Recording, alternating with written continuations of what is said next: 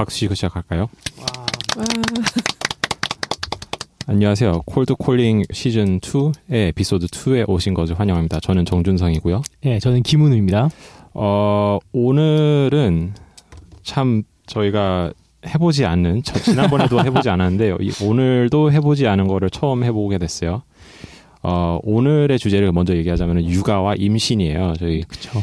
아, 미혼남 둘이서 왜 육아와, 육아와 임신을 얘기하게 됐냐면은, 이건 지극히 제 개인적인 사연이긴 해요. 제 친구가 최근에 임신을 했어요. 그래가지고 제 친구가 임신을 하고, 어, 같이 이게 소식을 들으면서 어. 내가 그 친구한테 해줄 수 있는 게 뭐가 있을까를 아. 되게 고민을 많이 했어요. 그리고 그 친구도 약간의 어, 급 이게 급작스러운 소식이다 보니까 어, 이거 어떻게 해야 되지? 어떻게 해야 되지에 대한 거를 많이 고민을 하더라고요. 여기 출연하셨던 유정님도 이번에 임신하셨는데. 아, 또, 또 임신하셨어요? 아, 아 아이를 낳으셨잖아요. 그래서 아, 아이, 아이 나오셨죠. 맞아요. 네. 예, 그리고 어, 오늘 나오면서 들은 소식인데 제 사촌 동생이 임신을 했어요. 어. 제가 한 달 전에 예, 갔었는데 어, 어, 이렇게 되게 제가 축의금을 많이 주는 데는 다 임신을 하더라고요. 어, 복이 국채인가요? 네, 제가 좀 이게 좋아요, 뭐가. 네네. 그래서 오늘은 아 사실 이 팟캐스트를 준비하면서 사실 지난 한 2, 3주 어떻게 캐스팅해야 되고 어떻게 준비해야 될지 고민하면서 사실 지난주에 약간의 패닉 상태에 왔었던 게 어떤 질문들을 해야 될지 전혀 아, 모르겠는 거예요. 네. 그래서 어 은우님이랑도 얘기해보고 다른 사람들이랑 막 얘기해보면서 오늘의 팟캐스트가 생겼습니다. 그래서 오늘 초대하신 분들의 특성은 사실 어디에 뭐 전문 분야의 일을 잘하셨다기보다는 그냥 어 한 분은 워킹맘이신 어 써니 님이시고요. 그리고 한 분은 어 이제 아이가 자녀가 세, 세 분이시고 이제 은퇴를 하셨고 그 다니시던 회사에서 어느 정도 높은 지위까지 올라가셨던 손영주님을 저희가 모셔왔습니다. 박수로 맞이하시죠. 네. 아, 섭외가 너무 어려웠던 게, 네. 뭐, 임신 전문가, 육아 전문가, 이거 좀 그쵸, 이상하잖아요. 네. 뭐, 있긴 하지만. 막 산부인과 의사를 모셔와야 되나 막 그 고민도 했다가 음. 약간 그러면 조금 너무 차갑지 않을까라는 생각을 했어요. 네. 그래서 어 오히려 그 겪어보신 분들이 각 본인의 스토리를 네. 얘기하면서 어, 조언을 해주시는 게 오히려 좋을 수도 있겠다. 네, 좋을 수도 있겠고 네. 저희 아무것도 모르, 모르는 저희한테도 네. 큰 도움이 될 수도 있겠다는 생각이 좀 들었어요. 네, 네. 네, 그래서 어, 되게 어렵게 모신 그 게스트분들 와주셔서 감사하고요. 혹시 뭐 가볍게 자기 소개를 조금이라도 해주실 수 아, 있을까요? 예. 네. 안녕하세요. 손영주입니다. 어, 뭐, 워킹맘이라고 하기에는 이제는 아이들이 다 커버려서 뭐, 자녀 교육은 끝이 없죠. 끝이 없고 끝까지 신경이 쓰이는 부분이긴 하지만 이제 저는 이제 아이들이 웬만큼 컸기 때문에 오늘, 어, 저한테는 또 이게 소중한 시간인 게 제가 예전에 아이들을 어떻게 키웠었나 이제 그런 걸 생각해 볼 수 있는 좋은 시간 같고요. 저는 금융계 쪽에서 일을 하다가 2015년에 은퇴하고 지금 집에서 잘 쉬고 있고 어 제가 그 일주일에 한 세 번 정도는 그 우리 교회에 유학 프로그램이 있어서 그 유학반 일을 좀 목사님을 돕고 있습니다. 현재. 감사합니다. 네, 반갑습니다. 반갑습니다. 네, 안녕하세요. 써니입니다. 어, 저는 18년 차 직장인이고 워킹맘은 지금 10년 11년 차 이제 접어들었습니다. 지금 현재 패션 리테일 회사에서 근무하고 있습니다. 어, 저도 어, 은우 님 통해서 이렇게 네, 이런 네, 네. 흥미로운 남자 두 분- 어, 미혼 남성 두 분께서 오늘 이런 주제로 어, 대화를 나누신다고 해서 어, 어떻게 대화가 흘러갈지 굉장히 흥미진진 네. 할것 같아서 어, 굉장히 조- 좋은 기- 어, 시간이 되었으면 하는 마음으로 오늘 참석하게 되었습니다. 네. 네, 반갑습니다. 감사합니다. 반갑습니다. 제 주변은 어, 사실 제가 먼저 여쭤본 거거든요. 준성이한테 어떤 주제를 하고 싶으냐. 근데 네. 이 얘기를 해가지고 그런 하니까 제 주변은 어, 이제 결혼할 때가 된 거다 준성님이 아, 그런 평이 있더라고요. 어, 우직하면 그런 얘기를 물어보겠냐 이런 아, 식으로. 전 아직 싱글입니다. 아직 때가 아니에요. 네. 어쨌든 예. 미리. 공부하는 거. 제가 또 예습을 되게 잘했어요. 학교에 있을 때도. 아 선행학습을 이것마저 을 정말 잘했어요. 임신 육아마저 네. 선행학습. 다 까먹었어요. 시험 칠 때. 어쨌든 예. 뭐 이제 기록해 놓는 거죠 이걸로. 네, 그렇죠. 들으면 되니까 이제 네. 그렇죠, 그렇죠. 네. 때가 되면. 어, 그, 오늘 약간 그 스타일은 좀 다르게 할게요. 오늘 이 기존에는 뭔가 좀 거시적인 얘기를 하면서 그 사람들이 갖고 있는 생각을 짜보면서 개인적인 얘기로 돌아가서 뭐, 어떤 팁이 있는지를 좀 얘기해 봤는데 오늘 같은 경우에는 이제 자녀를 세 분 계신 분도 계시고 이제 초등학생인 자녀도 있고 아예 없는 사람도 있기 때문에 그냥 아예 처음 시작부터 할게요. 시작이라고 하면은 아이가 생기게 된 그런 게, 그 때부터 두 분께 그냥 공통적으로 질문 드리고 싶었던 게 이게 아이를 세 분 낳으셨고 이제 11년 전에 아이를 낳으셨던 기억을 되살려서 아이를 가져야겠다라고 생각하게 된 계기 같은 게 있을까요? 어, 제 경우에는 사실 어, 제 또래에 비해서는 제가 결혼이 좀 늦었어요. 아. 그래서 예. 어, 결혼을 하면 빨리 아이를 일단 낳아야 되는 거라고 생각을 했고, 이제 뭐 다른 큰 계획이라기보다는 뭐 한 6개월쯤 있다가 아이가 생겼으면 좋겠다. 예, 예, 네, 예. 그런 생각을 했는데 이게 뭐 사실 전혀 플랜이 안 된 거라고 얘기하기는 좀 어렵고요. 뭐 언제쯤 아이를 가졌으면 좋겠다. 그래서 음, 한 6개월쯤 후에 아이가 이렇게 생기게 됐어요. 그래서 아 너무나 감사하고 다행이다. 아, 원하실 그냥. 그, 예, 예. 그랬던 것 같아요. 근데 저는 궁금한 게 오히려 세- 아이를 셋 가지셨잖아요. 그리고 셋째는 첫째, 둘째랑 좀 나이 차이가 있으니까 예, 예. 셋째를 가졌을 때는 좀 더 궁금하긴 아, 한것 같아요. 사실은 솔직히 말씀드리면 셋째는 언플랜드예요. 음, 셋째한테는 이걸 들려주면 안 되겠네.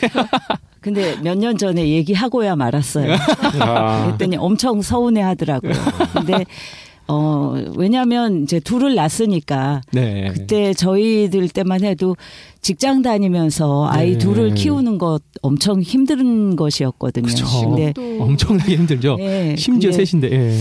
음, 또, 또 시댁에 또 기대가 있고, 어, 네. 어떻게 하다 보니까 위에 아이들이 이제 딸이었어요, 둘 다. 아. 딸만 둘이다 보니까 아무래도 시어른들께서 아. 아, 하나 더 나면 아들 낳지 않을까 이런 기대가 굉장히 있으시던 가운데 저희는 돼버렸네요, 근데. 예, 끝까지 아우 저 더 이상은 못 키운다 네. 이렇게 예. 밀고 나가다가 아. 이제 어느 날 아, 어, 언플랜드로 하나 네. 이제 막내를 얻게 됐어요. 그때 그래서 심지어 또 아들이 돼버렸네. 네, 근데 네. 또 아들을 주셔서 이제 너무 네. 감사했죠. 네, 어.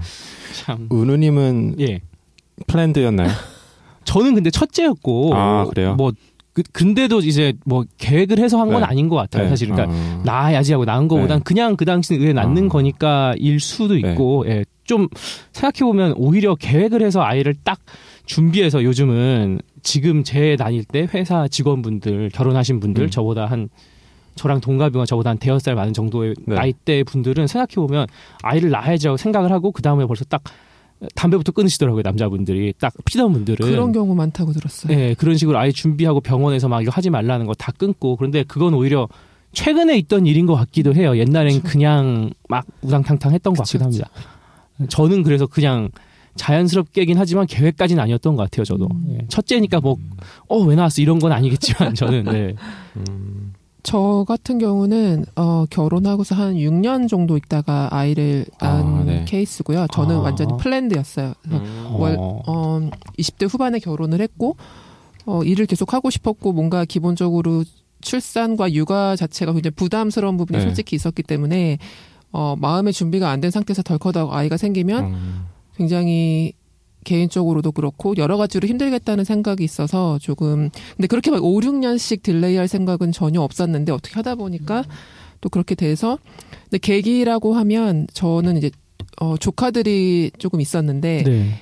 이 친구들을 너무 예뻐하고 이 친구들도 저를 굉장히 잘 따르고 그랬음에도 불구하고 결국은 네, 네. 엄마 이런 거를 보면서 네. 아 나도 내 아이가 있었으면 좋겠다라는 마음을 어느 순간 30대 한 중반쯤에 세- 생각을 하게 됐던 것 같아요. 네. 그래서 어 아, 아이를 가져야겠다라고 결심을 하게 됐고 사실은 그 이 부분은 임신을 생각 염두에 두고 했던 건 아닌데 제가 이제 건강상의 어떤 목적으로 디톡스가 디톡스 프로그램을 좀 해봤었는데 네, 네, 네. 디톡스를 하고 나서 사실 이제 planned가 됐고 그런 예 그래서 굉장히 뭐랄까요 여러 가지로 저도 의도치 않게 아까 어. 말씀하신 뭐 담배 끊고 이런 부분은 뭐 저는 뭐 담배 끊을 일은 없었지만 음. 네, 네. 좀 굉장히 마음에서 또 준비가 됐었고 어떤 신체적으로도 조금 더 준비가 된 상태에서 아이를 가졌다 보니까 훨씬 더 아이 상태도 그렇고 여러 가지로 좋았던 것 같아요. 아,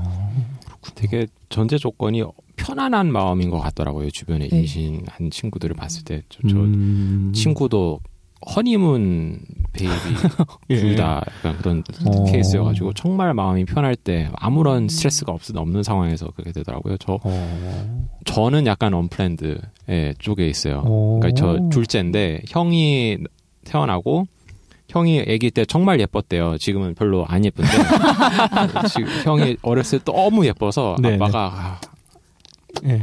한명 더 갖자 이렇게 하셔가지고 원래는 기존에는 이제 뭐 몇 명 낳고 막 그런 생각을 잘 안 하셨는데 이제 음. 제가 태어났다고 그래가지고 저는 제 삶을 형한테 되게 감사하게 생각하고 살아야 되는 형 덕에.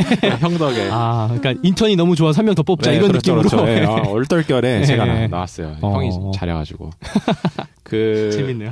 첫째를 낳고 둘째는 어떤 생각을 하셨었나요? 그러니까 첫째를 6개월 만에 생각했던 대로 가져서 네. 이제 첫째가 어느 정도 크고 나니까 네네. 어, 둘째도 또 이제 빨리 적당한 때에 낳아야 되겠다 예, 그런 생각을 했었어요. 근데 둘째 경우에는 좀 어, 제대로 안 됐던 게 그때가 그 올림픽 끝나고 그 다음에 이제 저희 남편이 그때 이제 방송국에 다니고 있을 때인데 네네. 엄청 바쁜 거예요. 네. 그러니까 그 남편을 보기가 하여간 힘들었어요. 바빠서 아, 올림픽 때문에 호돌이 때문에 그만. 이것저것 너무 바빠서 그 내가 생각했던 대로 음잘 되질 않더라고요. 아. 근데 이제 그러다가 또 그래도 뭐 너무 늦지 않게 둘째도 한 세 살 터울로 또 아. 가지게 됐어요. 그래서 둘째 때는 조금 마음을 졸였던 것 같아요. 음.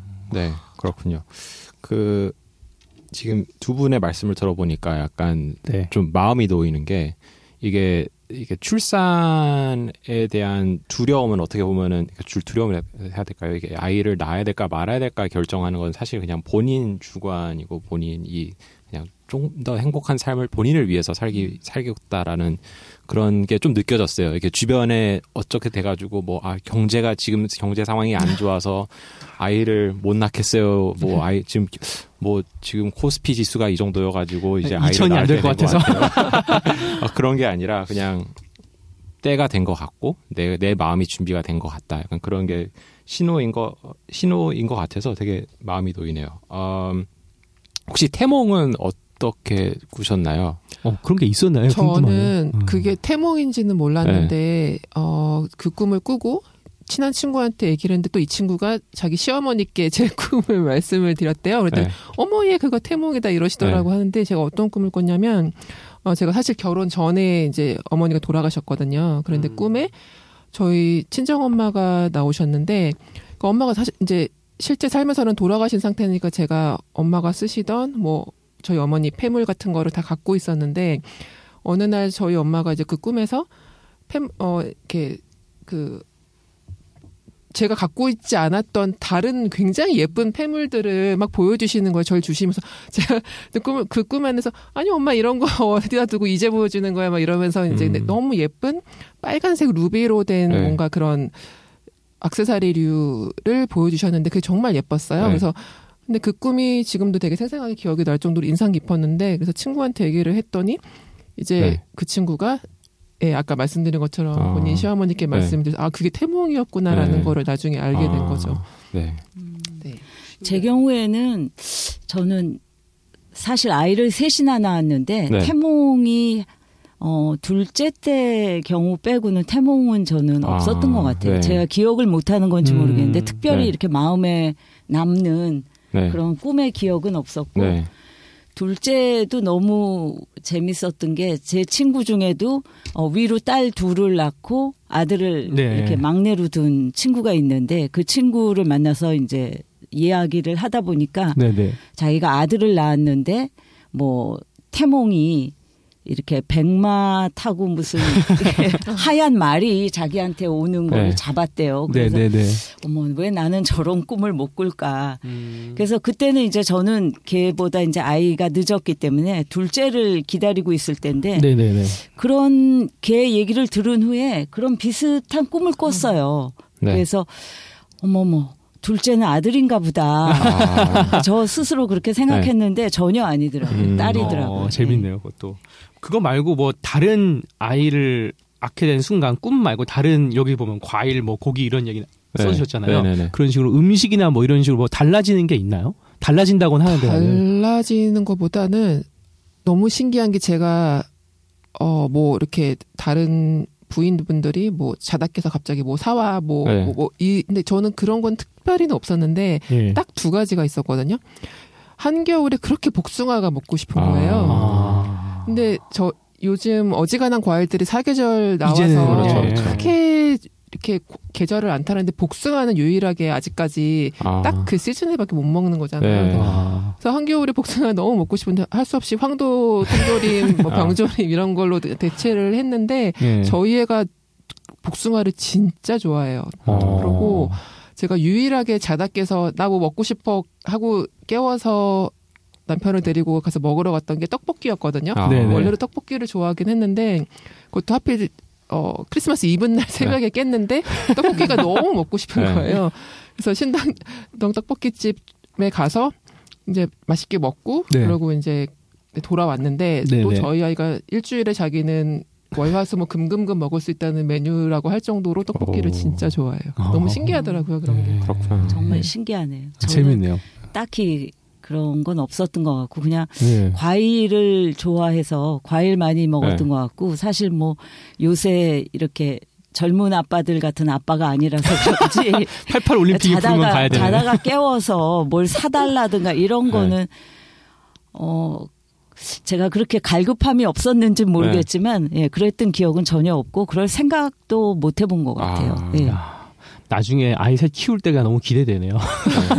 키우는 얘기할 때가 너무 기대되네요. 네. 어, 지금 이게 딱 보니까 태몽이라는 거는 약간 그 일단은 임신을 했다라는 확정을 받잖아요. 뭐 병원에 가서든지 그렇죠. 그 어디든. 수집을 가가지고 이렇게 신, 뭐, 그거 하고서 이렇게 뒤 역환산을 하더라고요. 아, 그 아, 며칠 전에 그럴 수도 있죠. 예, 예, 그럴 수도 한번 있죠. 그때 이상한 꿈을 꿨었던 것 같은데 점점점 하면서 이렇게 얘기를 하더라고요. 두부 얘기했을 때. 근데 근데 숙면을 취하시는 분들은 꿈이 없잖아요. 솔직히 꿈이 없죠. 없는 거는 숙면을 취한다는 거거든요. 예, 그렇죠. 네, 그래서 너무 잘 잔다는 네, 거니까. 엄청 잘 자는 거예요. 그래가지고 없을 확률도 있는데 제가 그 이 여기 이 얘기를 왜 하냐면은 네. 제 친구가 이제 이제 다음 주면은 12주가 돼요. 아. 그럼 이제 성별을 알 수 있잖아요. 그렇죠. 네, 네. 지금 배팅을 다들 하고 있어요.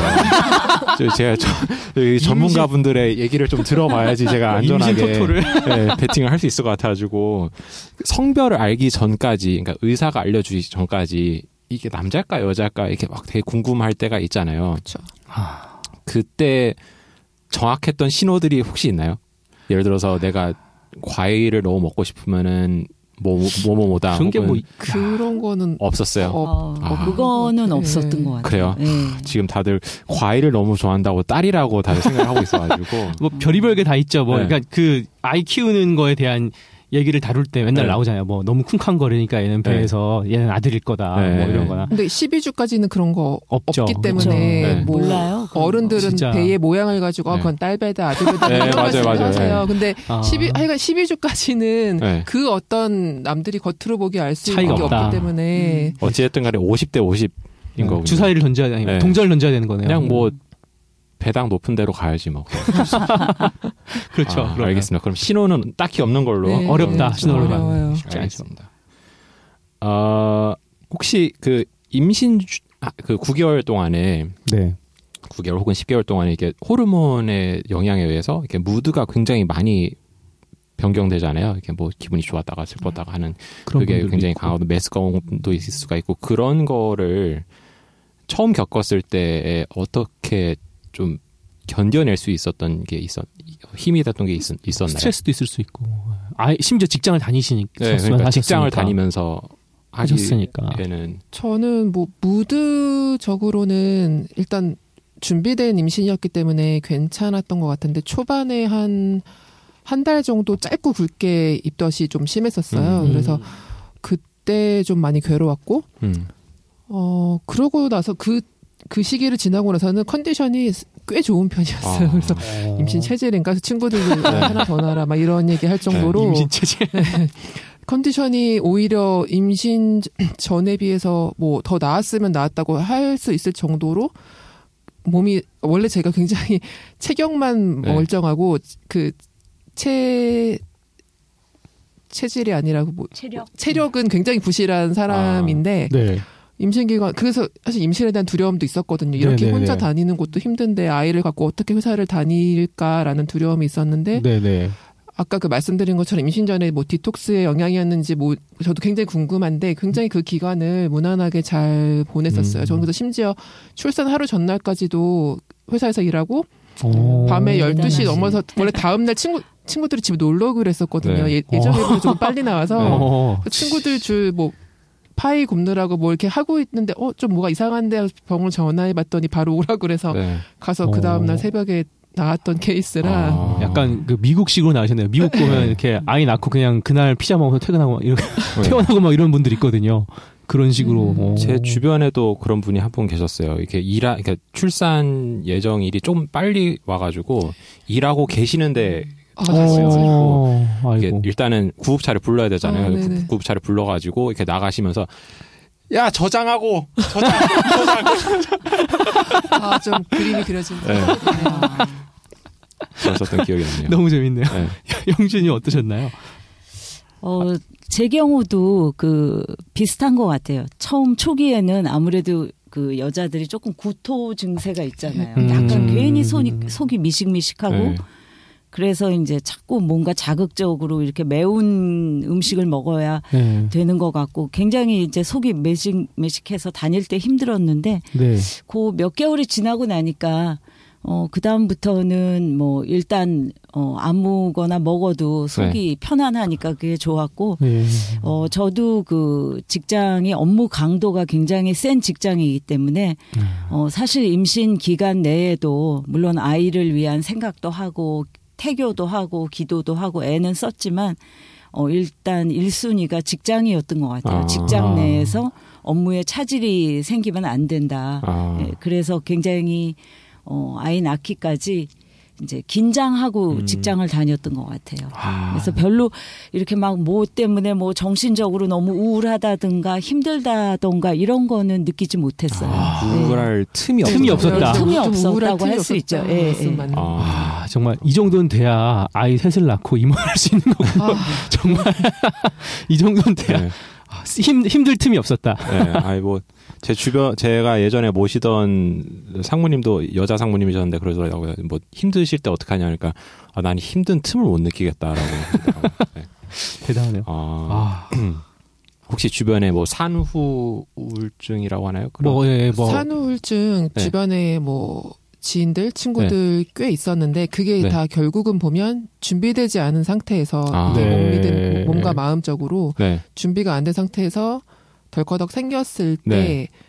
그때들 그리고 좀 상대적으로 좀더 어려, 어려, 어렸을 때 네, 임- 네. 아이를 가졌던 케이스가 아. 제 주변의 통계로 봤을 때는 아. 물론 그 통계의 모수가 작긴 네, 하지만 그쵸. 제가 봤을 때는 그런 네. 게좀 있지 않나 싶더라고요. 아. 그래서 특히 이렇게 20대 중반 이렇게 네. 좀 어릴 때. 20대, 네, 어릴 네. 때 나왔던 분들은 거의 10중 8구 산후 우울증으로 초반에 아. 힘들어했다고 막 아. 남편분 아침에 출근하시고 애기랑 하루 종일 있어야 되니까 막 아.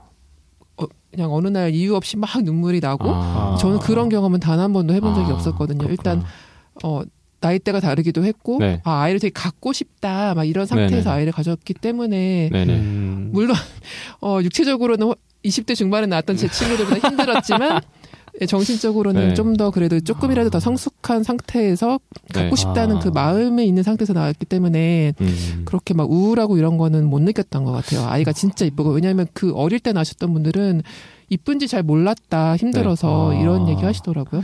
말씀을 듣고 보니까 약간 저희가 어 약간 속도 위반 결혼 특집을 한번 해야겠다는 생각도 드네요, 제가. 아, 그러면 어떤가? 좀 가슴 아플 것 같아요. 가슴 아프다? 네. 제가 제가 따로 얘기할게요, 저는. 주변에 있으신가 아, 보네. 있죠. 네.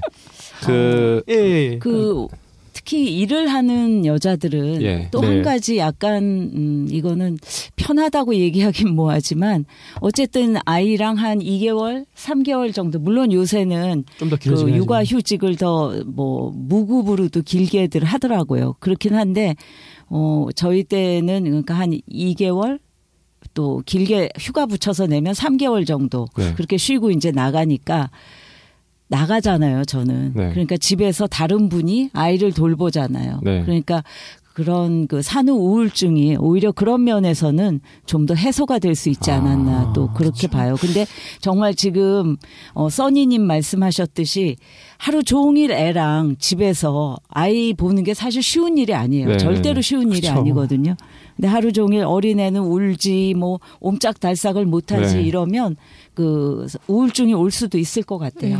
음, 생각 말씀을 듣고 보니까 약간 예전에 저희가 어머니들에 대한 선입견 같은 게 있잖아요. 네. 막 아이에게 막 목숨을 걸고 네. 막뭐 약간 스카이캐슬 같은 네. 그런 게 어쩔 수 없다는 생각도 들어요. 자기 인생이 없으니까 사실은 뭐 그럴 수 있죠. 어머니들에게는 어, 어떻게 탈출구가 아닐까 그런 것도 하나의 음. 그런 생각도 들고 음. 요즘은 사실 근데 워킹맘이 점점 없어지, 그러니까 워킹맘이 아니죠. 그러니까 가정주부라는 게 점점 없어지고 있잖아요. 점점 네, 줄고 그렇죠, 있고 그렇죠. 좀 네. 그런 면에서 좀 달라질 것 같기도 하네요. 저희가 좀 더 나이가 들면 그 영어 속담에 it takes a village to raise a child라는. 말이 있잖아요. 네. 그래서 제가 볼 때는 이게 support 시스템이 어느 정도 있으면은 뭐 예를 들어서. 뭐, 시, 뭐 시어머니가 될 수도 있고 어머니가 될 수도 있고 아니면 누군든 뭐 예. 주변 친구가 될 수도 있고 이모가 될 수도 있고 그런 가족 시스템이 있으면은 사실 어 나쁘진 않을 것 같아요. 이게 근데 그- 지금도 말씀하신 네. 게 네. 어머니, 시어머니, 이모 뭐다 여성분들이시잖아요. 네네네. 그래서 제가 며칠 전에 어떤 인터넷 기사에서 읽었는데 네네. 어, 아, 그분이 누구셨는지 지금 정확 제가 기억이 안 나는데 네. 어, 좀더 네. 여자들 출산율이 높이려면 남자들의 육아 휴직을 가- 점점 어떤 아, 법제화해야 된다. 네네네. 이런 장려해야 된다는 네. 게 있죠. 장려 장려가 아니라 네. 아예 강 거의 반 강제화해야 네. 된다라는 그런 주장을 하신 분이 계셨거든요. 아 저도 100% 동의해요. 아, 참 어려우게 저는 뉴욕에 네. 그 아니, 제가 아는 워싱턴에서 한 DC에서 네. 한인 변호사 변호사 하시는 분이 계시거든요. 네. 그분이 그 얘기를 하더라고요. 얼마나 이, 이 사람들이 법을 약삭빠르게 조정하는지 같은 얘기를 변호사니까 너무 잘 알고잖아요. 그래서 출산휴가 백발백중 남편은 네. KPA 딴다는 거예요. 어떤 거를? CPA 아. 딴다는 거예요. 그러니까 자기 개발로 쓴다는 거예요. 네. 어, 어, 그대로 네. 엄마한테 주고. 근데 그런 식으로 하는 거가 어찌 보면 그런 체리피커가 생기지만 그런 체리피커가 없이 출산율이 올릴 수는 없는 거거든요. 그러니까 사실은 약간 떡을 만지면 떡 고물이 묻듯이 약간 체리 피커가 있어도 그런 거가 있긴 해야 될 것 같긴 해요. 저도. 어. 저는 이게 출산율의 문제라기보다는 일에 있어서 효율? 아, 효율도 아니고 사실 어그 그냥 기간만 일의 기간만 따져봤을 때 아까 말씀하셨던 거 2, 3개월 네. 예전 예전에 2, 3개월 있고 요즘 뭐 1년도 할 수 있는데 네. 1년이라는 시간이 솔직히 말해서 굉장히 일에서는 긴 시간이라고 긴 들거든요. 시간이죠. 어마어마하게 긴 네. 그게 어떤 분들은 disadvantage라고 생각하시는 분들이 계셔요. 네. 육아 휴직을 쓴다는 게 그래가지고 막 확 줄여가지고 다시 오시는 분들도 계시는데, 있죠, 있죠. 근데 남자들은 그 압박을 모르잖아요. 솔직히 말해서 그렇죠. 막 아, 군대 때문에 2년을 어쩌고저쩌고 막 그렇게 하긴 하지만 하지만 네. 그래도 이제 한참 커리어를 막 쌓아갈 때 1년을 음. 비운다라는 거가 그렇죠. 제가 볼 때는 꽤 클 것 같아요. 제가 생각을 해 봐도. 그죠. 그래서 어 일단은 뭐, 뭐 어떻게 뭐 잘못 얘기하면 하향 평준화다라고 얘기할 수도 있겠지만 저는 그게 아니라 그냥 어찌됐든 간에 사람으로서 해야 될 일이 회사 일도 있지만 이제 가족에 신경을 써야 되는 그렇죠. 것도 굉장히 중요하기 음. 때문에 이 사람으로서 해야 되는 이 가족을 부양한다는 거를 하기 위해서 1년을 다 같이 쉰다는 거는 굉장히 좋은 것 같아요. 그럼으로써 회사에 와가지고 조금 더 부드러운 사람으로 돌아오지 않을까라는 생각도 살짝 들기도 하고요. 그럴 수도 있죠. 음. 네. 네. 어, 그래서 이제 되게 좋은 이제 그 뭐냐, 세그웨이인데 그 아이를 낳으시고 한 이- 아까 2, 3개월이라고 하셨었고 얼마 정도 쉬- 써니님은 얼- 3개월. 3개월. 네네. 아, 일단 외국대를 다니셨어서 아마 대기업과는 또 기준이 달랐을 것 같아요. 네. 그러니까 그때도 사실 법적으로는 육아휴직 이런 게 다 있었는데 실질적으로 저 같은 경우 이제 외국계기도 했고 그러다 네. 보니 백업할 수 있는 풀이 없, 없는 거예요. 네, 네, 네. 그래서 제가 1년을 현실적으로 비울 수 있는 상황, 그러니까 아예 뭐 요즘에는 사실 그냥 임신을 하면 본인 의지로 그냥 육아휴직을 쓰겠다. 네. 이렇게 얘- 얘기가 되는 분위기인데 그때는 솔직히 상상할 수 없는 분위기였고요. 아, 심지어 네. 육아휴직은커녕 뭐 약간의 단축 근무조차 제가 매니저님께 이제 네. 혹시 가능할지 넌지시 여쭤봤는데 단칼에 두 마리 토끼를 잡으려고 하지 말라고 요즘 같으면 매니저가 그런 얘기하면 난리 나죠. 정말 이제 어. 끌려갈 아. 것 같은데 네. 예, 그런 그게 불과 약 10년 전의 일이었어요. 예. 그리고 10년 네. 동안 정말 많이 그래도 네. 대한민국 사회가 달라진 것 같고 네. 어 그래서 저는 상대적으로 대기업에 근무하시는 분들이 굉장히 부러웠어요. 왜냐하면 어쨌든. 인력풀이 뭐 절대적으로라고 말하기는 어렵겠지만. 예, 상대적으로 백업도 가능하고 1년은 기본씩 뭐 1, 2년 이렇게 뭔가 네, 생각 네. 자체가 가능하다는 게 너무 좀 부럽더라고요. 음. 어떠셨나요? 저는 보니까 어 저희 때는 그러니까 주변에서 분위기가 다 한 2, 3개월 쉬면 나오는 분위기였기 때문에 아. 사실 뭐 무급으로 휴직을 할 수도 있고 하려면 할 수 있었겠죠. 근데 아무도 그렇게 안 했으니까. 아. 그러니까 저 혼자만 그렇게 하면 조금 제가 이상한 사람이 음. 되니까 아, 참. 어, 그런 건 생각할 수가 없었는데 사실 요새 그 또 젊은 엄마들 또 아빠들 이렇게 보면 어 1년 뭐 휴직을 하더라고요. 그래서 어. 저는 요새 보니까 어떻게 보면 그런 거는 본인의 선택이고 그렇죠. 뭐 네. 휴직을 하고 뭐 CPA를 따고 딴 거를 하는 사람도 있을 수 있지만 어, 어쨌든 그것은 본인의 선택이고 그렇죠.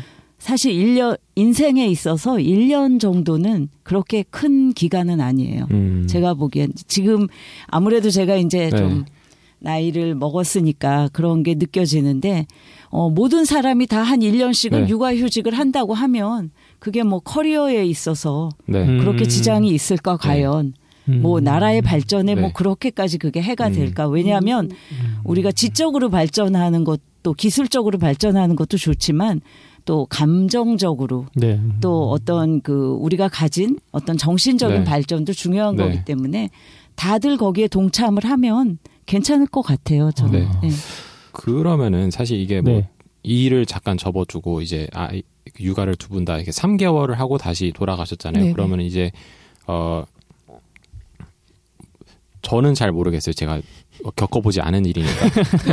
근데 저희 어머니는 저를 낳기 전에 어 퇴직을 하셨어요. 그래가지고 저는 그냥 저희 엄마만 봐- 봤으니까 저희 어머니는 그냥 일 안 하시고 그냥 집에 가정주부셨으니까. 네. 저 그래서 저는 그 3개월 뒤에 다른 사람을 본다 그런 거는 잘 몰라서 혹시 이 3개월 후에 다시 직장에 돌아가고 이제 아이를 보는 시간이 줄어들었을 때 약간 뭔가 다른 점이 있나요? 어 저는 다른 가정주부이신 분들의 아이들과 비교를 해봤을 때 그거는 일반화하기가 진짜 어려운 것 같아요. 네. 아이마다 아이마다 아이 아이마다. 기질마다 네. 정말 달라서 음, 어 저 같은 경우는 아까 그 말씀하신 뭐 빌리지 중에 이제 할머니 뭐 네. 그 양가 할머니의 도움을 받을 수 있는 상황이 아니었기 때문에 네. 저는 100% 아웃소싱에만 네. 의존을 해서 네. 지금까지 아이를 키워왔거든요. 네. 근데 네. 아이의 기질이 굉장히 예민하고 그런 아이들은 사람이 네. 바뀔 때마다 정말 힘들어하고 네. 막그 전에 보셨던 분을 막 찾거나 막 네. 너무 다 모르겠어 다행인지 아니었는지는 모르겠지만 저희 아이는 그렇게까지 그런 사람이 바뀌는 거에 예민하게 반응하지 않아서 아, 어 제가 그냥 제일 처음 처음 복직한 날 네. 그날 하루 많이 우는 거 보고 그 이후에는 그렇게 심하게 막 서로 동요가 될 정도로 아이가 네. 막 울거나 이런 일은 아. 없었고 네. 음. 네, 그래서 아이 기질 덕분에 감사하게도 저는 그런 쪽으로 크- 그래도 마음이 아프죠 생각 예, 네. 마음이 아프고 미안한 마음이 있었지만 그래도 조금은 덜 음, 미안한 마, 어, 마음으로 일할 수 있었던 것 같아요 음. 고맙죠 아이가 세 분이셨으니까 요즘 다 달랐을 것 같아요. 어떠신가요? 달랐죠. 우리는 큰 애가 큰 딸이 좀 예민한 편이었고 네. 둘째, 셋째는 그렇게 예민한 편은 아니었어요. 네. 그래서 처음에 떨어질 때 워낙 아이가 아기니까 거의 뭐 3, 4개월이니까 3개월, 2, 3개월이니까 아기니까 떨어지고 어쩌고 그런 걸 이제 모르는데 커가면서 일곱 살쯤 아, 되면 엄마가 어디를 아침에 가는구나. 그리고 네. 그 낮에 나는 다른 분하고 있어야 되는구나. 아, 예. 그리고 저녁 때 되니까 엄마 아빠가 돌아오는구나. 네, 아이가 네, 이제 네. 그거를 알게 되죠. 자동적으로. 네. 자연스럽게 알게 되는데 그럴 때 이제 아이가 조금 뭘 알게 되면서 오히려 음. 아침에 이제 떨어지기 좀 힘든 때가 있었어요. 네. 그래서 그런 때는 이제 봐주시는 분이 없고 어디 다른 데로 이렇게 가 계시고 그럴 때 이제 마음이 무척 안 좋았죠. 한네 살, 일곱 마음이 살이구나. 어, 늘 아프고 그러긴 했는데 음 그냥 또 이것도 내가 감당해야 될 부분이라고 생각을 했고 그 다음에 이제 회사에 가면 또 정신 없으니까 예. 예, 잊어버리고 단지 제일 힘든 거는 아이가 아플 때예요. 음. 아. 딴 때는 뭐 별일이 없을 때는 괜찮아요. 근데 아이가 아프다고 연락이 오면 우리 큰 아이가 이제 열이 높아지면 가끔 열성 경기라는 게 있어요. 아. 그러니까 아이가 까무라쳐요. 이제 네. 그러면 보시는 분도 너무 힘든 거예요. 그러니까 아, 놀라시고 몇번 이제 일하다가 집으로 쫓아갔죠. 그럴 아, 때는 아이고. 어쩔 수 없이. 아. 근데 어, 그런 때가 제일 어, 힘들었던 것 같고 또 음, 그래도 되도록이면 그런 티를 많이 안 내려고 애를 썼어요. 요새 아. 그 또 직장에서 보면 제가 얘기 듣기로 우리 딸도 이제 직장을 다니는데 아직 결혼을 안 했어요. 저희 딸은. 근데 상사분들이 다 결혼을 해서 이제 아이를 낳아서 있으니까. 키우는 분들인데 상사 정도면 다 예. 이제 계속 전화를 하는 거예요. 누구야, 뭐 먹었니, 뭐 했니?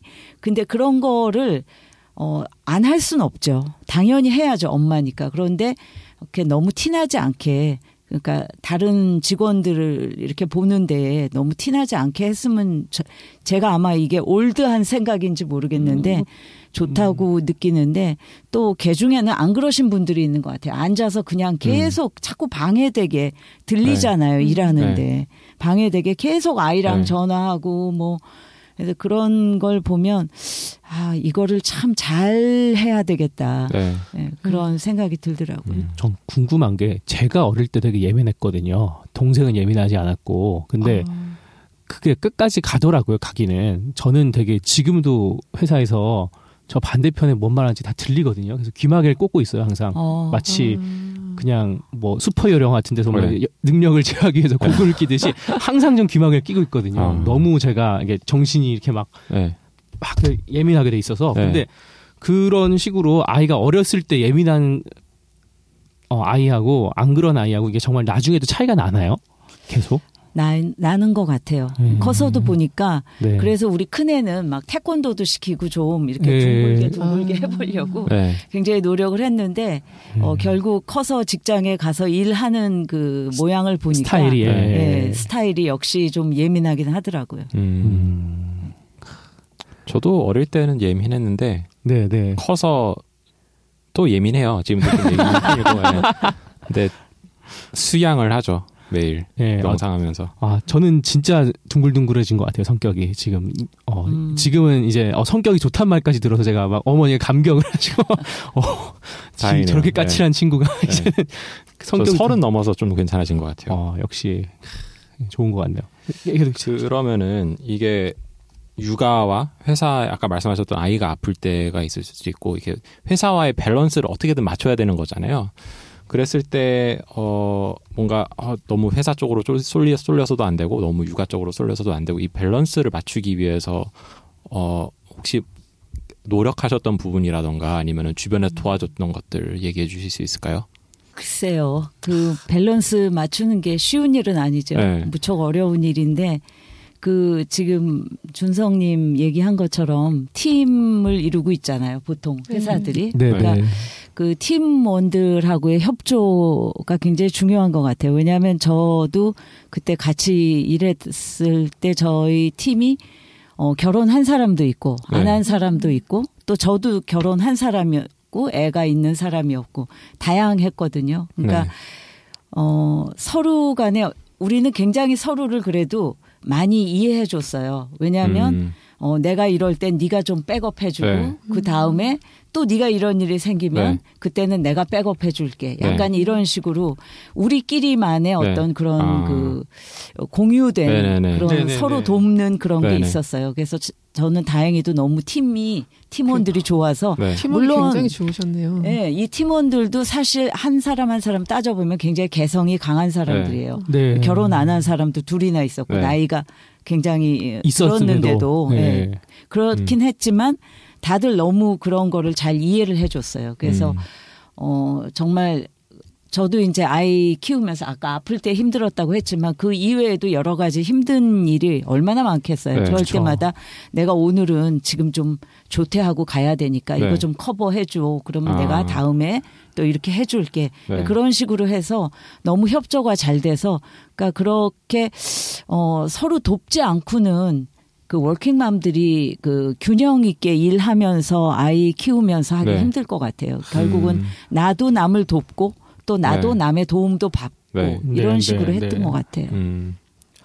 예, 어, 말씀하신 대로 정말 그 밸런스라는 거 굉장히 어려운 일인데 네. 이게 아이의 연령에 따라서 조금씩 그 밸런스의 그 저울의 추가 조금씩은 움직일 수밖에 없지 않나 네. 싶어요. 그러니까 네, 네. 아, 완전히 아기 때 그리고 한창 손이 갈 때 이럴 때는 어 사람은 24 그러니까 시간은 24시간 정해져 네, 있는 거고 그렇죠. 뭐 매일같이 밤을 샐 수는 없는 거잖아요. 그렇죠. 그러니까 어 약간 커리어 측면에서 조금 길게 보고 지금 달리는 시기를 조금 저는 약간 그런 쪽을 조정했던 것 같아요. 그- 계속 이제 적을 적을 두고 있으면 제가 제가 해야 될 그런 네, 네, 책임이나 네, 이런 네. 걸 충분히 다 해야 되지만 대신 막막 당, 어, 당장 지금 승진을 목표로 뭐 엄청나게 달린다거나 이런 부분은 조금 뒤로 미루고 네, 네. 대신 이 기간은 버티는 기간으로 조금 생각을 하자. 그리고 네, 네.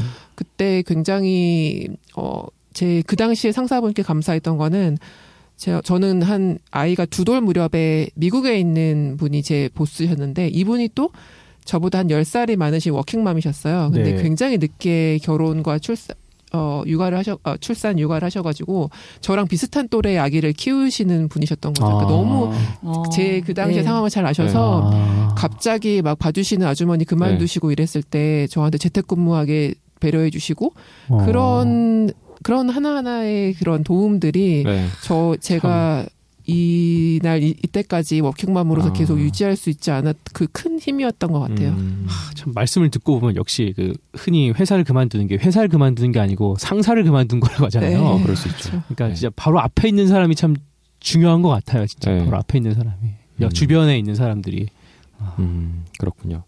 근데 의외로 그 네, 네. 참 우리나라만 보면 이렇게 전통적으로 굉장히 가족과 가정을 중시하는 것 같지만 제가 보면 오히려 그 미국이나 네. 이런 외, 외국 분들이 가정과 가족을 더 소중하게 생각하는 것 네, 같아요. 저는 오히려 확실한 네. 것 같아요. 네, 맞아요. 그래서 네. 그분들은 일하다가 아 가족 그러니까 family한테 무슨 문제가 생겼다 이러면 언제든지 가라 그래. 빨리 그것부터 네. 가서 해결하고 오라고 하지. 어 그런 걸로 인해서 스트레스를 주시진 않아요. 외국인이 보스인 그러니까요. 경우에. 제 예. 보스 그 당시 보스 같은 경우 어 40대 중반이셨고 네. vice president셨단 말이에요. 미국 본사에서 그러니까 미- 글로벌 CFO한테 직보하는 포지션이셨음에도 불구하고 매일같이 4시에서 4시 반이면 아이 daycare pickup하라고 해서 이분은 무조건 나가셔야 되는 거예요. 음. 네, 네, 근데 네. 사실 그 포지션에서는 굉장히 갑작스럽게 뭐 이- 원래 뭐가 오겠죠. 예, 예. 뭐가 그런 게 있는데 그냥 그리고 무조, 그리고 심지어 애가 아프고 이러면 잡혔던 회의들이 있는 거 상관없이 일- 집으로 가시고 근데 음. 그런 거에 대해서 글로벌 CFO도 너무나 이해를 해주시고 말씀하신 대로 그 누구도 그거 뭐 뒤에서 뭐라고 하는 사람이 있었을지는 모르겠으나 어쨌든 공식적으로 그걸 눈치 주는 분위기가 아니고 반면에 저 같은 경우는 중간 중간에 정말 많은 눈치를 보면서 아이가 막 하- 유치원에서 다쳐서 지금 당장 대학병원 응급실에 이제 가야 되는 상황인데 막 그 정도의 상황인데 어 네 또 그 당시에 또 어떤 분은 정말 표정부터 너무 제 마음을 불편하게 만드시면서 저를 가기는 가야 되는데 네. 정말 가는 발걸음이 너무나 무거워질 게 음, 그런 게 좀. 힘들었어요. 아, 그냥 어렵네요, 참 그런 게. 그런 면에선 한국 그 한국인 남자 보스가 제일 어려운 것 같아요. 아 그래요? 네, 네. 어. 왜냐하면 아 지금 분들은 또 네. 틀리겠죠 세대가. 근데 네. 예전 분들은 어 그러니까 그런 부분을 잘 이해 못하셨던 음. 것 같아요. 저는 어떤 말씀인지 알 것 같은 게 저희 내가 제 저는 회사 하나만 계속 다녔잖아요. 근데 그런 이런 게 전혀 없었거든요. 네. 나중에 제가 생각해보니까 정말 제가 운이 좋았던 거예요. 첫 네. 번째 저희 회사는 CEO가 저보다 어렸잖아요. 네. 91년생이었고 당연히 그런 게 있을 수가 없죠. 그리고 네. 그 다음에 인수한 회사는 어 그러니까 이제 소위 말하는 본사의 최고 대표부터 끝까지 본사의 회장님 말고는 그 밑에 있는 모든 라인이 다 여성분이셨어요. 기혼자의 아이가 있는. 그러니까 분위기가 너무 다른 거예요, 확실히. 어, 회식을 어떻게 하면 짧게 치고 아이를 보러 갈 수 있을까 생각하시니까 일단 음. 그런 것부터 너무 다르고 심지어 그러니까 이 보스가 누구냐에 따라서 되게 많은 게 바뀌겠구나라는 생각이 좀 들었어요. 네. 그렇죠. 어 근데 뭐 저한테는 이미 지난 얘기지만 저 제가 여, 여자 상사분을 모셨었는데 네네. 알아서 더 힘든 것도 있는 것 같긴 하더라고요. 예를 들어서 아, 이제 수 있죠. 그한 달에 한 번씩 휴가가 네, 네, 주어지잖아요. 네, 네, 그걸 쓰시는 분이 있고 안 쓰시는 분이 있잖아요. 네. 그죠? 음, 근데 그쵸. 이제 그분은 상사분은 안 쓰시는 타입이시고 이제 써야 되는 분이 예를 들어서 팀원에 있다 그러면은 어, 나는 그 정도 아닌데 왜 굳이 써야 되지? 약간 그런 네, 생각을 네, 하실 수도 있더라고요.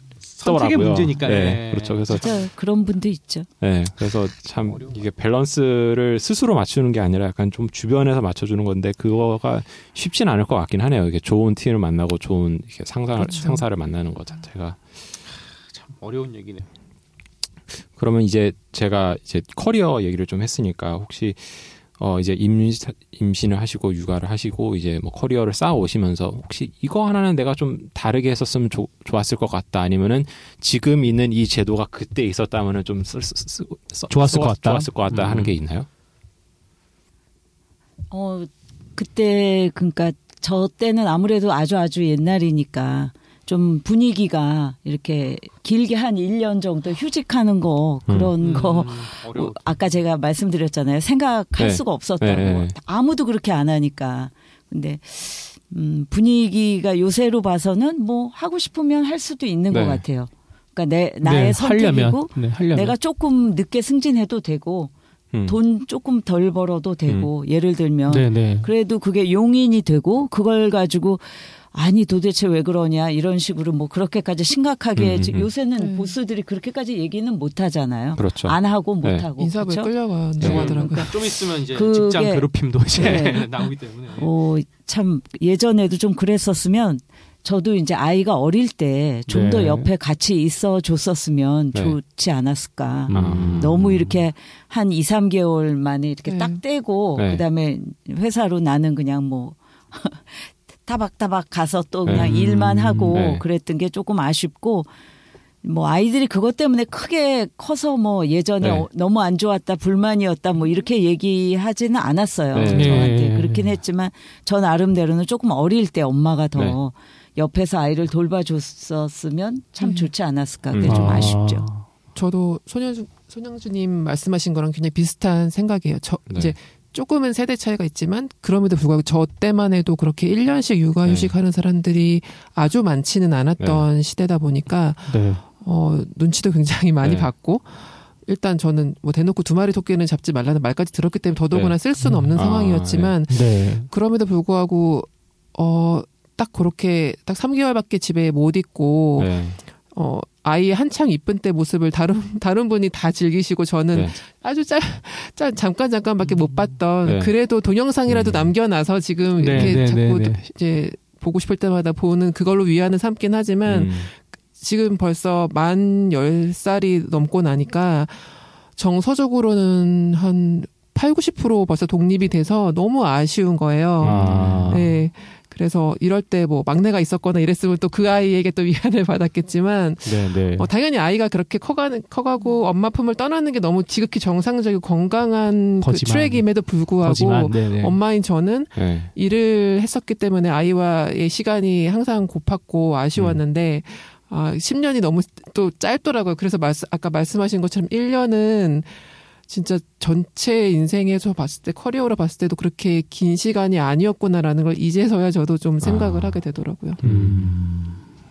어떤 느낌인지 알 것 같네요. 은우님 1, 1년 쉴 수 있을 것 같아요. 저요? 네.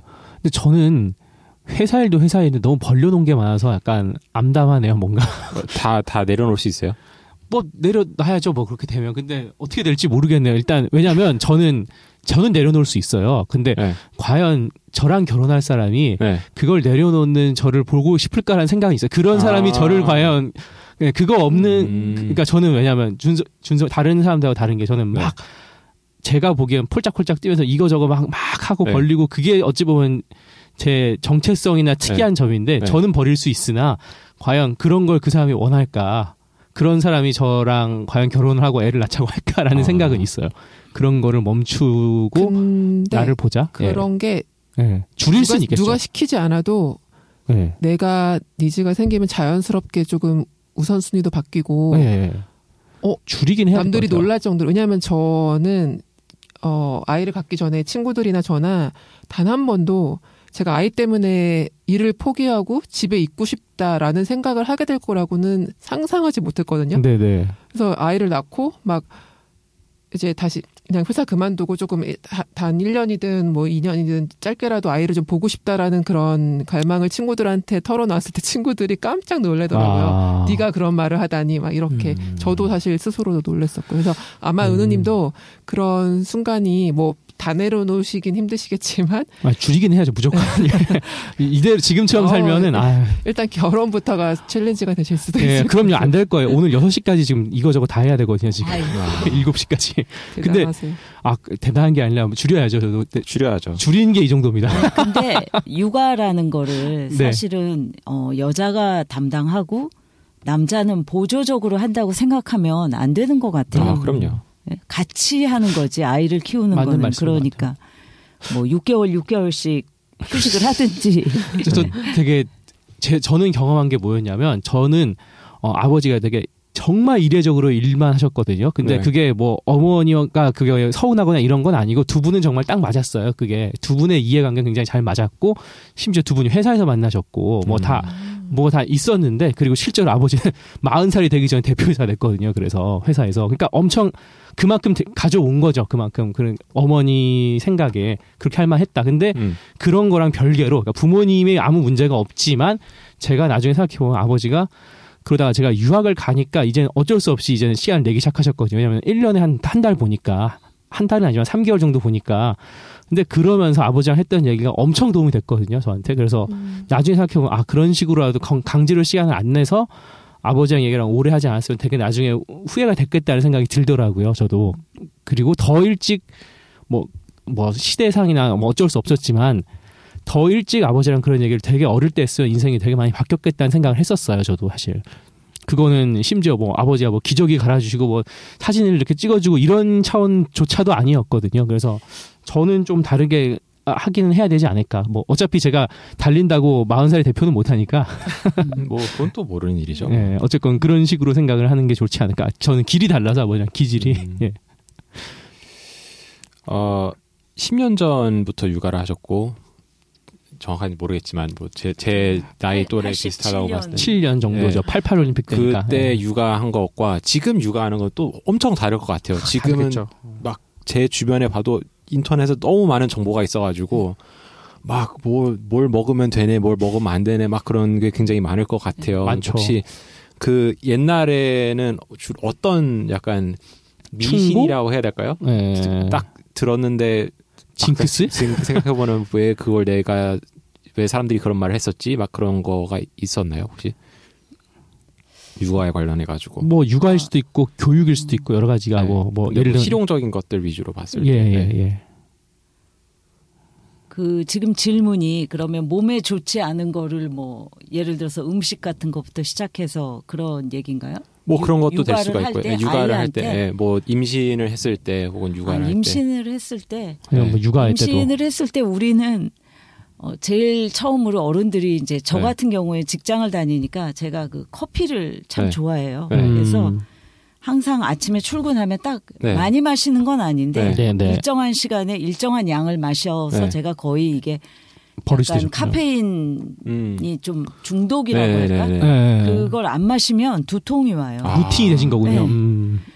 그래서 커피 못 마시게 하시더라고요. 커피 아. 안 좋다고. 네. 커피 아. 같은 거 못 마시게 하고 그다음에 또 한약재 중에도 네. 이렇게 뭘 특별하게 막 섞어서 네. 뭐 전갈 뭐 이런 거 아이고 섞어서 아이고 아이고 허리 아플 때 먹는 왜 그런 거 있었어요. 그런 거 절대 못 먹게 하고 재밌네요. 예, 예. 안 먹게 하는 게 좋은 것 같은데. 네, 오히려 지금 들어왔을 때 막 지금 제가 생각한 거는 약간 어, 뭐뭐그 뭐라 하죠?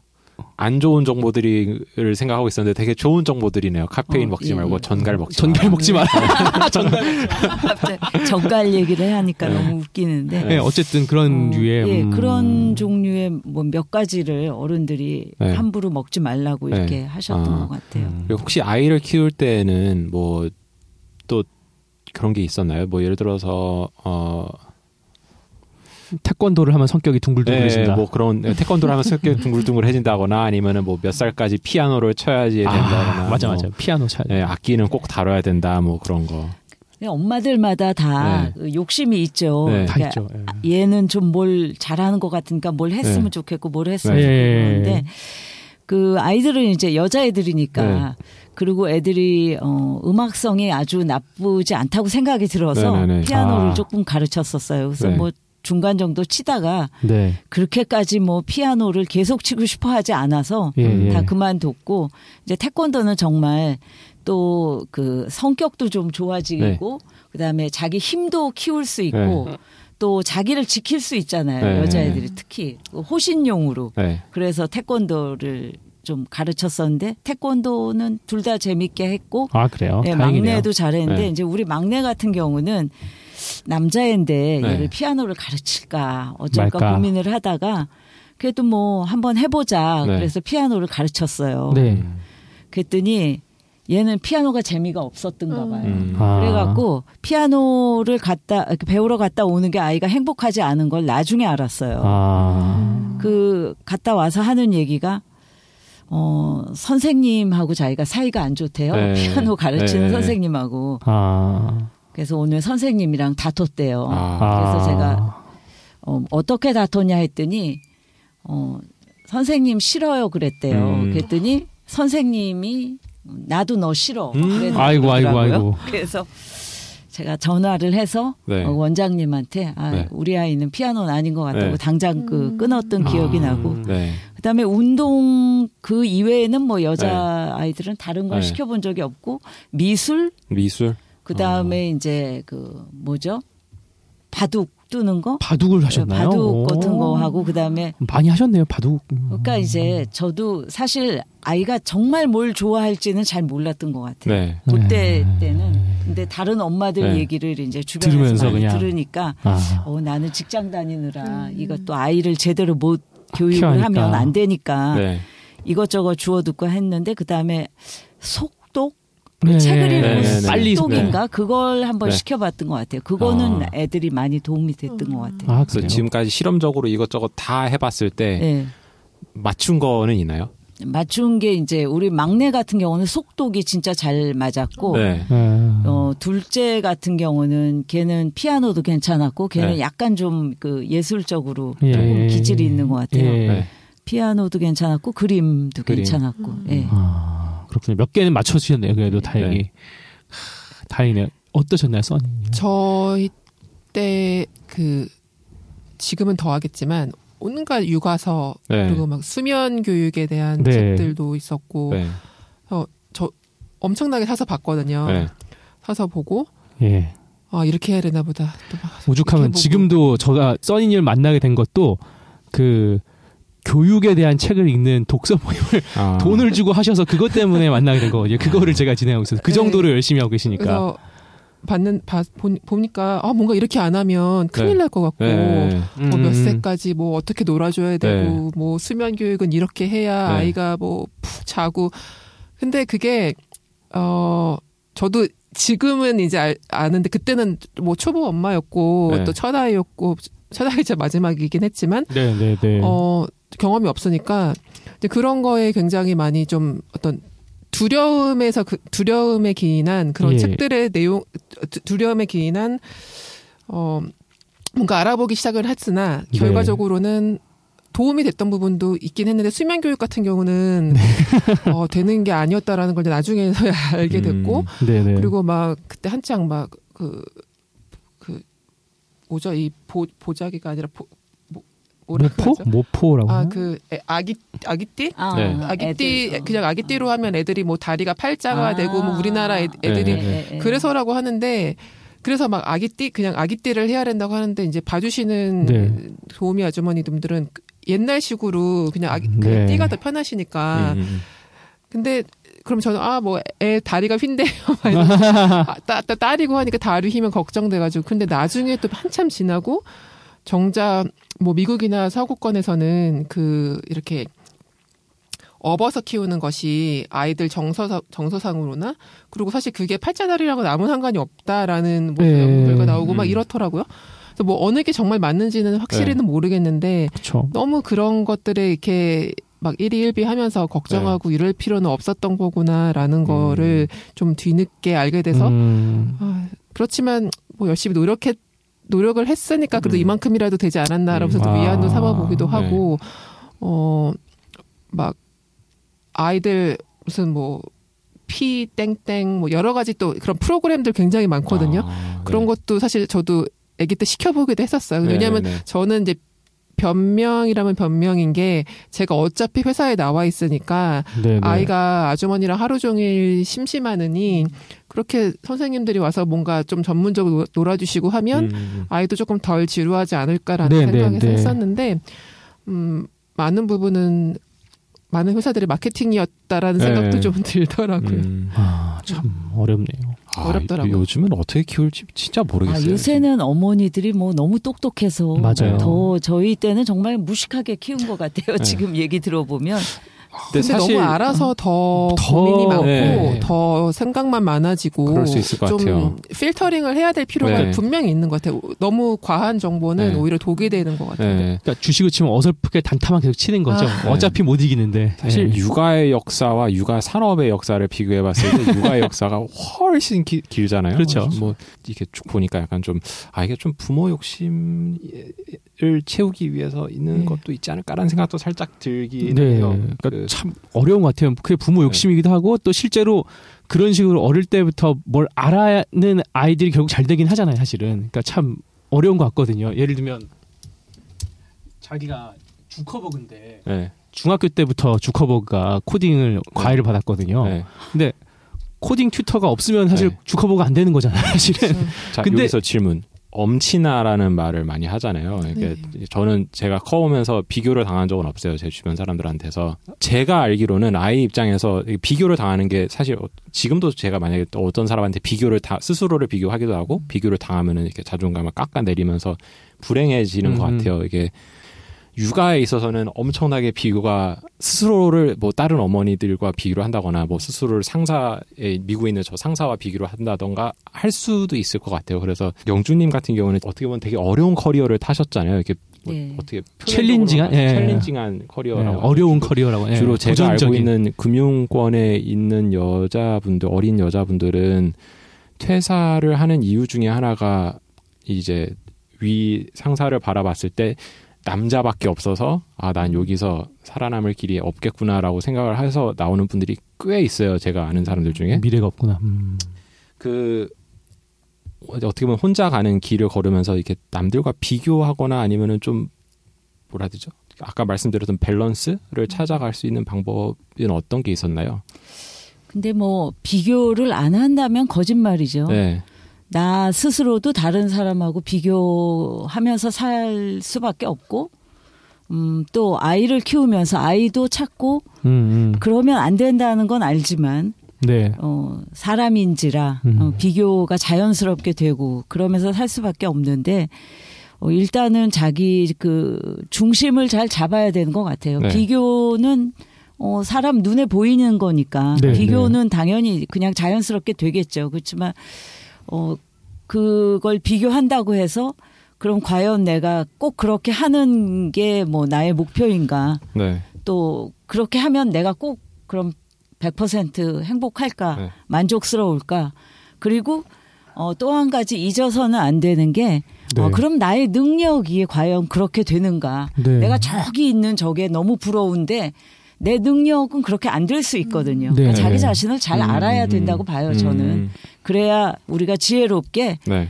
어, 물론 뭐 그거 좋아 보이긴 네. 하지만 네, 네. 나는 요만큼 할 수 있으니까 내가 여기서 최선을 다해서 요만큼 이루면 되는 거다. 네, 네. 저는 늘 그렇게 생각하고 네. 살았던 것 같아요. 그냥 눈 앞에 있는 거에서 예, 최선을 예. 다하는 예, 거죠. 그리고 왜냐하면 제가 제 능력을 잘 아니까 네. 내가 거기까지 가려면 아우 그건 나한테는 너무 힘든 일이다. 좀 부럽긴 하지만 그냥 나는 요 정도 할 수 있는 음. 사람이다. 네. 뭐 그건 거죠. 아, 참 그러고 보니까 그 말씀을 듣고 보니까 아무리 성공적이어도 성공적인 사람은 자기들끼리 비교하잖아요. 네. 전교 1등하는 친구가 네. 전교 100등보다 내가 공부를 잘하니까 행복해 이런 경우 많지 않더라고요. 어. 오히려 그렇죠. 자기들끼리 비교를 하지. 음, 그게 좀 근데 음. 중요한 거는 제가 이제 쭉 살아보면 뭐 여기 지금 학교 얘기 하시지만 정말 행복은 성적 순이 아니에요. 어, 저는 정말 아니더라고요. 그게 굉장히 아 무슨 저런 말이 다 있을까 했는데 살면서 새록새록 느끼는 게 행복은 정말 성적 순이 아니더라고요. 아, 음. 저도 예.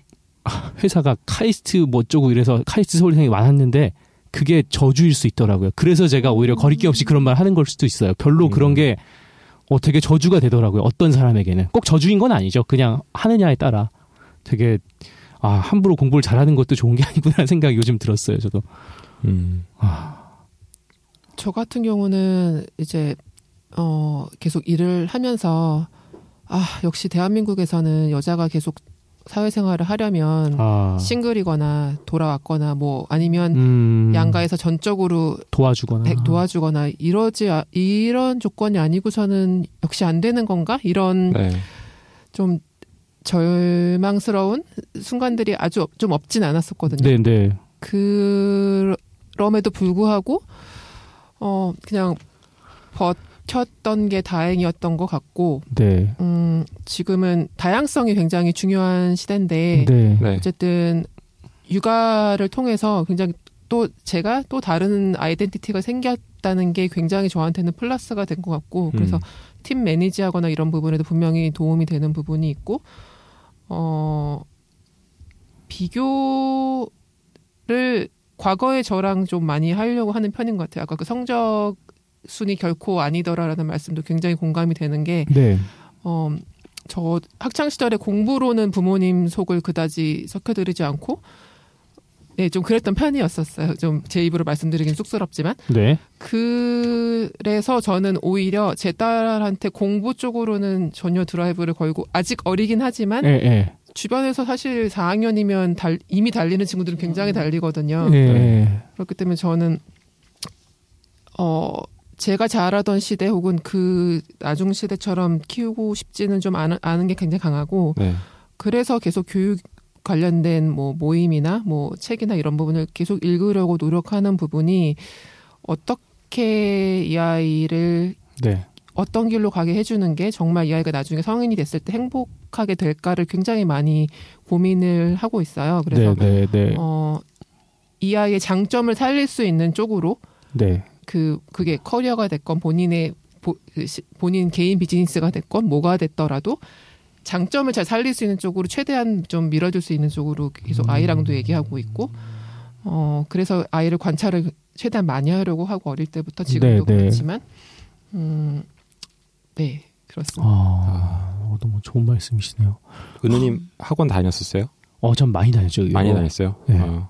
의외로 되게 많이 다녔고 제가 정말 충격적이지만 어, 그렇게 안 보이지만 네. 강남 퀴즈였거든요. 제가 아. 강남 일원동 중동고등학교 네. 막 이런 데서 막 네. 밤 새벽 1시까지 학원 다니고 정말 아, 그런 그래요? 이미지가 아닌데 그런 네. 이미지였고 생각해보면 영어 말고는 다좀 돈 낭비였던 것 같아요. 어. 영어는 사실 그거만큼 그 따라갔던 것 같고 네. 나머지는 그냥 뭐, 뭐 그냥 그냥 그냥 대충 그냥 네. 살아만 남았던 것 같은데 뭐 나중에 제가 느낀 게 회사 와서 저- 저희는 이제 스타트업일 때도 있었고 대기업일 때도 있었던 것 계속 한- 한 회사를 다니면서 그 모든 과정을 지켜보면서 제가 느꼈던 건 뭐냐면 아 정말로 큰 대기업의 평범한 게- 곳은 그럴 수도 있으나 기본적으로는 좋은 것보다는 특별한 게 훨씬 더 필요하더라고요. 좋은 사람보다 특별한 사람이 이거에 딱 맞는 사람이 본인 주관이 있고 개성이 확실- 있는 친구가 예, 훨씬 완벽한 전문- 있다는 거죠. 예, 완벽한 뭐 전문성 있는- 사회적으로도 봤을 때. 네, 완전히 전문성 있는 사람은 너무 쉬웠어요. 그런 사람 일자리 찾기가 오히려 그게 음. 되게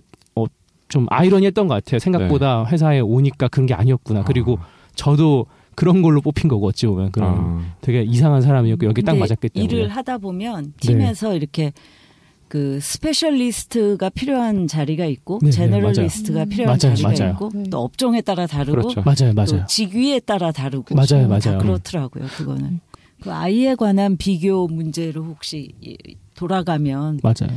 그 사실 아이들을 키우면 아 저 집에는 뭘 예. 잘하는데 우리 집에는 이게 안 되고 예. 이게 그렇죠. 사실 엄마들 굉장히 이제 좀 마음속으로 괴로운 부분이긴 네. 해요. 솔직하게. 근데 음 키우면서 나중에 이렇게 느꼈던 게 아 그래도 제가 잘 할 수 있는 거 이게 뭐 식상한 얘기 같지만 예. 조금 그냥 우리가 그 어떤 제도권에서 생각하는 네. 기준으로는 좀 못 미치더라도 네. 그래도 잘하고 좋아하는 걸 하게 해주는 게 낫다라는 생각이 들고 그 비교를 안 할 수는 없는데 음. 그 비교에 너무 집착을 하면 안 되는 네. 것 같더라고요. 네. 저희 큰애 같은 애 경우는 그냥 뭐 평범하게 공부해서 그냥 네. 이렇게 대학교 갔는데 우리 둘째는 자기는 언니만큼 공부를 못 하겠다 그러더라고요. 네. 중학교 들어가면서 어 그 그때 이제 얘기했던 게 자기는 스타일리스트가 되고 어. 싶대요.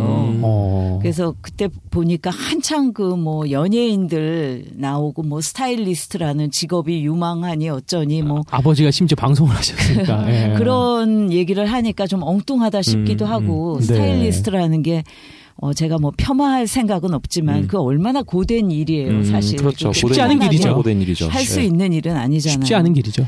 그래서 굉장히 걱정을 했는데 얘가 너무나 어, 구체적으로 준비를 하는 거예요. 어. 자기를 저 영등포에 있는 무슨 모 학원에 네. 보내달래요. 네. 거기 그런 거 뭐 네. 미 용에 관한 것도 네. 배우고 싶다 해서 구체적이면 또. 그 예. 남편하고 이제 의논을 하고 고민 고민을 하다가 어 아무래도 얘는 공부는 안 될 것 같아요. 그 이렇게 저기 저희 집 근처에서 뭐 좋다고 네. 하는 학원을 뭐 목동까지 보내고 했는데 가만 보니까 예, 예. 학원에 가서 이제 깔아주는 거예요. 얘는 네. 아, 밑에서 이렇게 예. 학원비 내고 점잖게 깔아주고 공부 잘하는 애들은 막 너무 너무 열심히 하고 네. 그러더니 얘가 이제 중3쯤 되니까 네. 자기가 그 실업계 고등학교를 가겠다. 그러면서 음. 미용과가 있는 네. 고등학교를 가겠다고 해서 사실 이제 저희 부부는 굉장히 처음에 쇼크 어, 예. 고민이실 수 예. 있죠. 음. 뭐 쇼크를 받고 엄청 고민을 했어요. 네. 근데 이제 다행히 우리 남편이 그냥 애가 좋아하는 걸 하게 해주자. 우리 뭐 애도 셋이고 예. 각기 네. 자기가 뭐 공부 좋아해서 공부하는 애 있으면 그런 것도 하고 싶어 하는 애도 있으니까 그걸 네, 그냥 하게 해주자. 그래서 자기가 학교를 다 알아보고 아. 어느 학교를 찍어서 어. 거기 가겠다고 하더라고요. 그래서 그냥 거길 보냈어요. 네. 그랬는데 걔는 아직까지도 걔가 뭐 지금 뭐 너무 뭐가 잘 돼서 그런 건 아니지만 항상 그 어버이날에 네. 우리한테 이렇게 카드를 써서 보낼 때 보면 자기는 엄마 아빠가 자기가 하고 싶어 하는 일을 하게 해준 데 대해서 너무나 감사한다고. 어. 아. 그러니까 아이 셋 중에서 제일 그 네. 그거 그 부분을 감사하는 음. 애가 아. 됐더라고요. 그래서 음. 뭐 지금도 뭐 조금 더 열심히 해야 되는 상황이긴 하지만 어쨌든 자기가 하고 싶은 일을 지금도 하고 네. 있고 네, 네. 나름 행복하게 이렇게 음. 하는 걸 보면 네, 네. 아 그때 애를 딴 애랑 비교해서 음. 예. 막안 된다. 너는 네. 그 무슨 실업계냐. 네. 그냥 인문계 가서 대학교 네. 가야지 이랬으면 물론 얘도 이제 실업계 나와서 미국으로 유학 가서 한 네. 2, 3년 거기서 공부는 하고 왔어요. 그 분야 네. 일을. 근데 어, 참 우리가 그래도 그냥 하게 해주길 잘했다 지금 이런 음. 생각이 들어요. 지금의 지금은 돌이켜 생각하시니까 참 잘했다 싶고 그 당시에는 정말 쉽지 않은 정말 어려운. 일이죠. 네. 지금 이 어떤 순간이 일까지 아니니까요. 있었냐면 어. 얘 친구, 그러니까 우리 아파트 같이 이제 네. 그 친구들이 있는데 그분의 어머니 중 한 분이 얘가 실업계에 갔다는 얘기를 듣고 얘랑 놀지 말아라. 예, 그 이제 당시에는 그런 얘기까지. 들었어요. 아, 그 당시에는 충분히 예, 그럴 수 예. 있죠. 요즘은 실업계에 대해 인식이 많이 좋아졌는데 예전엔 되게 많았던 것 같아요. 좋아졌다고는 하지만 여전히 본인의 자녀가 그렇게 그런 막상 선택을 하려고 하면 어 그래 이렇게 선뜻 나올 부모님들이 많지 않을걸요. 쉽지 않을 것 같아요. 음. 참, 음. 참이 육아에 있어서 더더욱 그럴 것 같은데 주변에 일어나는 현상에 대해서 예. 컨트롤이 안 되니까. 이게 그 본인의 주관을 갖고 음. 그래 뭐 이 길은 우리는 그냥 우리 길을 가자라고 하는 게 정말 어려울 것 같기는 해요. 제, 진짜 어려운 것 같아요. 어렵죠. 제가 어렸을 때만 해도 막뭐 누가 무슨 학원을 다니니 누가 누구 과외를 음. 받니 막 지금도 그 많죠. 예. 아참 쉽지 않은 것 같아요. 그래도 되게 아, 어떻게든 이렇게 음. 스스로의 길은 있다라고 생각하고 네. 이렇게 음. 인생을 길, 기니까 뭐 중학교 1학년 때 뭐 전교 3등 한 거가 세- 하늘이 부러지는 건 아니잖아요. 근데 그게 하늘이 부러지는 사람이 있더라고요. 음. 주변에 또 있죠. 보면 중학교 3학년 1학년이었는데 뭐 3학년이 돼 가지고 막 등수가 떨어지고. 어. 막 자살하는 사람도 있고 막 그런, 그쵸, 뭐. 그런 거가 있어요. 어떻게 세상에 뭐 다양한 음. 사람들이 있으니까. 그 네. 학원 얘기하니까 생각나는 게 네. 있어요. 예. 그 우리 큰애 그때 이제 그때 중학교부터 학원을 보냈어요. 그때는 학원인가 뭐 예. 엄청 유명했죠. 지금도 네. 유명합니다. 예, 예. 그런 학원이라 그래서 보냈는데 그 학원 선생님 얘기 네. 중에 한 가지가 제가 잊혀지지 않는 게 어머니들을 이제 모아놓고 네. 회의를 하면서 하신 말씀이었는데 어 모의고사를 보통 보면 네. 매달 이게 이제 아이들이 약간 들쑥날쑥한 거예요. 네. 네, 네. 그러니까 그거를 잘 판단을 하셔야 되는데 어머니들은 어떻게 생각을 하시냐면 아이가 최고로 잘했던 때 네. 아. 거기를 항상 기준으로 보신다는 아. 거예요. 음. 우리 아이는 이만큼 할 수 있어. 음. 그러니까 그걸 기준으로 생각해서 자꾸 그 아이에 대한 평가나 판단을 하시는데 그렇게 하시면 안 된다. 음. 어떻게 보면 중간 정도 했을 때 아니면 못했을 때를 생각해야지. 항상 예. 아이가 잘했을 때, 어, 걔 그때는 막 3등 했어, 1등 했어, 막 음. 이런 데 사로잡히지 말라고 네. 그 학원 선생님이 얘기를 하시는데 그 부모들의 욕심이 그런 것 같아요. 이렇게 네. 보면 성적 중에서 항상 제일 잘했던 때를 기준으로 해서 맞아 저만큼 될 거야. 그러니까 네. 저길 기준으로 해서 더 잘해야 돼. 자꾸 그런 생각을 하게 되는 게 부모 네. 마음인 것 같긴 해요. 약간 아이들을 정량화하는 것도 살짝 문제가 있- 그 시스템 자체도 좀 문제가 있는 것. 같기도 한것 자체가. 문제기도 하고. 이제 저희가 이제 아 너무 재밌게 얘기를 해서 지금 시간이 거의 다 돼가고 있는데 네. 어 사실 오늘 모이게 된 취지를 다시 말씀드리자면은 저희 미혼남 둘이서 육아와 임신에 대해서 아무런 지식이 없기 때문에 좀 아마- 조언을 구하고자 예, 그리고 아마 이걸 미혼 저희 주변의 남자 여자들이 듣지 않을까 결국은 네, 그렇죠. 듣는 네. 것도 예. 그럴 것 같아요. 그래서 마지막으로 어 음. 육아나 임신이나 뭐 여성의 커리어에 대해서 남자들이 좀 알았으면 좋겠다 하는 거가 있으신지 아니면 뭐 미혼인 여성이도 괜찮고 남자들 여도 되고 아직 경험하기 전에 사람들에게 네. 예.